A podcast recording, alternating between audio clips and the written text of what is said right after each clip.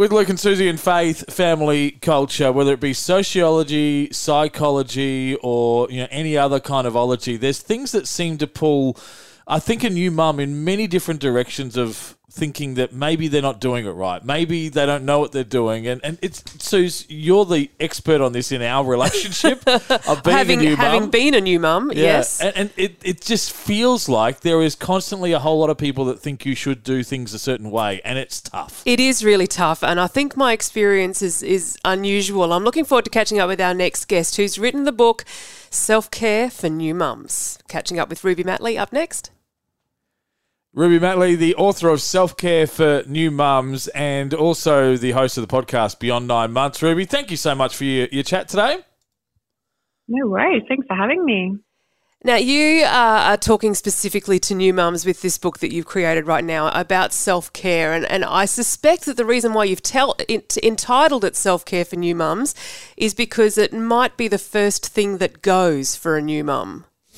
Yeah, absolutely. I think um, that first year, especially when it's your first baby, um, you know, there's a real sense of, you know, losing your identity. And um, that first year is just so challenging for most mums.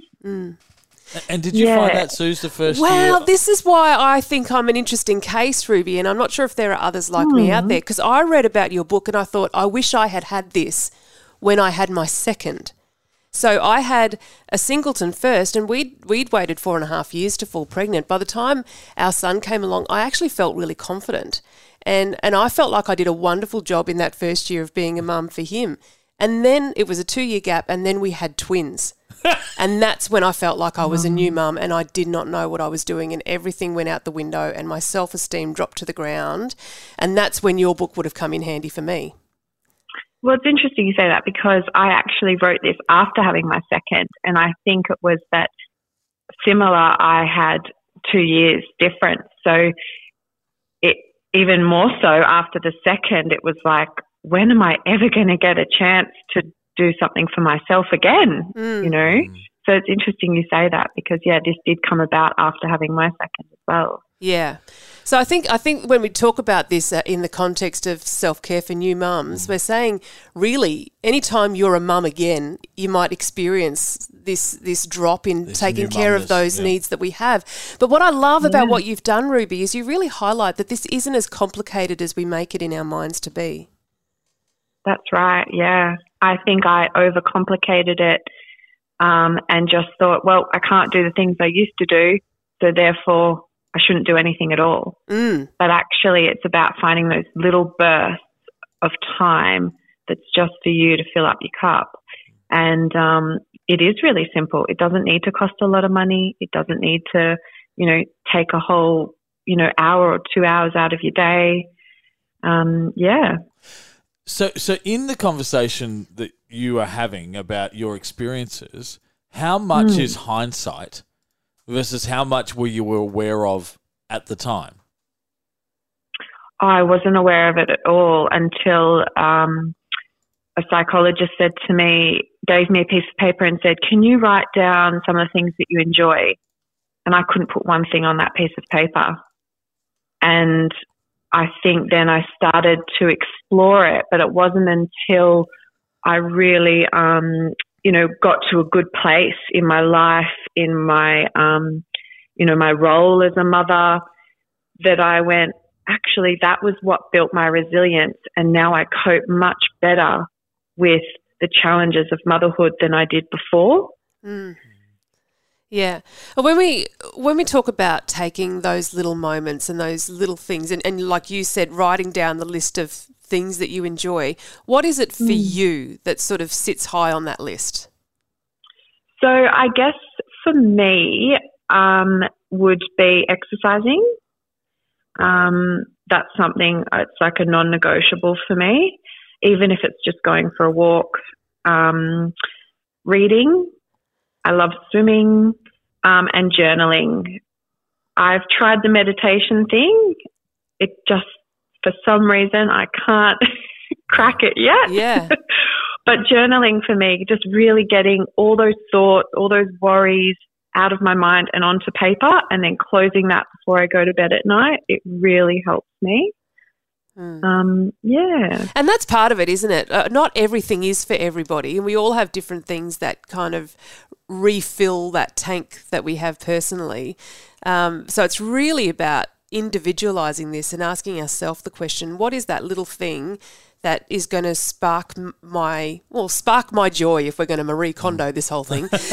yeah, yeah. Um, and I love I love that you've written things. It might be as simple as preparing your favorite meal. You're going to have to cook a dinner anyway. Why not make the hmm. space to make it your favorite meal and then really take the time to enjoy that meal? Yeah, absolutely. Mm. Is is it I picture a, a huge conflict because when I talk about biology, sociology, psychology of the, you know, should you breastfeed or bottle feed? Should you d- mm. demand feed or schedule feed? Do you do you pick the baby up when they're crying? You, and then there's all these things where whether it's cultural or whether it's psychological or you know or you know the biological you know, expectations that you would constantly feel like you're not getting it right. So how do you then get them the state of mind to care for yourself when you probably feel like you're not worth caring for you because you keep messing everything up. There's a there's a whole dichotomy that I see at play here. Yeah, and I think that's where the new mums aspect comes into play because most new mums have these expectations and they're not sure. You know, you you don't know how to parent until you're really in that space. You don't know if you're going to be able to breastfeed um, you know, all these things until you're actually in that moment, you don't know what it's going to be like. And so I think we set expectations or we look at the people around us or we're influenced by social media. And then when we're not fulfilling those expectations, we, we don't, yeah, we don't feel great. Um, and I think that's probably where um, self kindness comes into play. And I actually spoke to Rebecca Ray, um, Dr. Rebecca Ray, who's a psychologist, and she talks a lot about this. And being kind to yourself and talking to yourself as if you would be talking to a friend or providing advice for a friend. And it sounds really simple, but actually, the more I've been doing this, the better you get at it.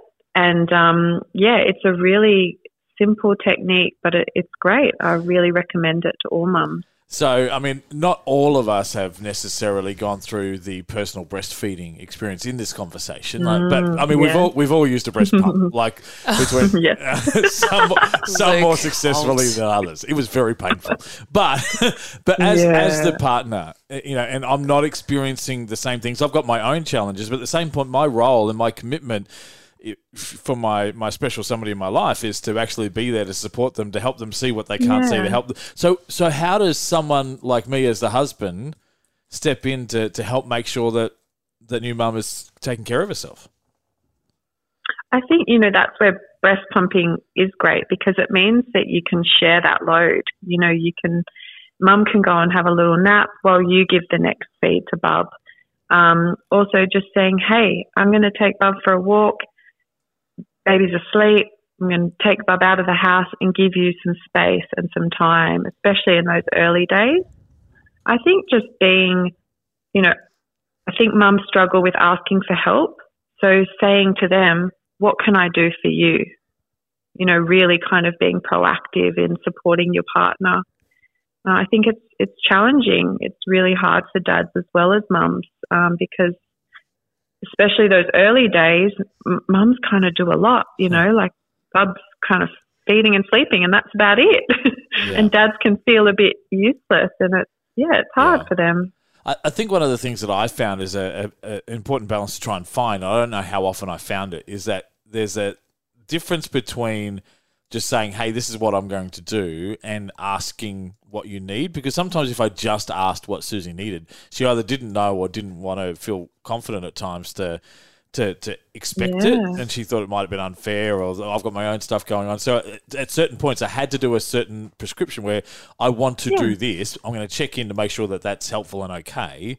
But it made it easier, yeah. Suze, I think, for you to to accept it if I was going to take the boys away. Yeah. For like different from what can I do to help you? Because you wouldn't want to say, "Can you take them away for a weekend and give me some space?" But you were willing True. to say yes when I said, "This is what I want to do." Mm. Yeah. Yep. And I think you find you might have found this too, Ruby, that you get to a point where even the asking for help is just another thing you have to do. Yeah. Mm. and Yeah. it's, it's all overwhelming. And so I can imagine just these little self care techniques that you put forward. And I, and again, I just want to really highlight these are not. This is not an overwhelming another thing for a new mum to have to get her head around. But this is about just learning to take those little moments. And maybe it is the partner who read, needs to read your book, Ruby. Yeah. um, but but just those little moments can give us enough to enough mental space to really understand what help we do even need. yeah. Yep. Absolutely. Yeah, uh, because I think from from my perspective, it, if I had something like this to give me some clarity of how can I help, what is my role, what can I support you in how to to, to do better? Because I I do I, as a dad, I did feel disconnected from a lot of the process when it was breastfeeding mm. and you'd given birth and you're experiencing all this physicality of our child, and I'm not. This would have at least Yeah. given me something where I go, okay, I know what I can I can spreadsheet this, Suze. Yeah. I can put all these goals in a spreadsheet and work out the formulas on how to actually make it work. Just a reminder, like we might have a 13 year old and twin 11 year olds, but I reckon this book would still be handy. So You're feel still, you're still a new mum, is what you're telling me? Yeah. but every every stage is new, and every stage has got bits of overwhelming about it. I I don't think it ever stops this need for us as mums to actually just evaluate how are we going, and, and is there something else we can do just to make sure that we're able to give Yeah. our best because we're taken care of. Yeah, absolutely. And I think it does change, you know, your your idea of self care, you know, it might be bursts when the when your baby's young, but then as they grow and evolve, so do you and so does your self care and your you know, your needs. So yeah, for sure. Well, Ruby Matley is the author of Self Care for New Mums, and uh, we really appreciate the time for you to chat with us. And thanks for putting the book together. Oh, thank you. Oh, thanks for the podcast too. It's brilliant. I love it. Oh, thanks. I'm so glad.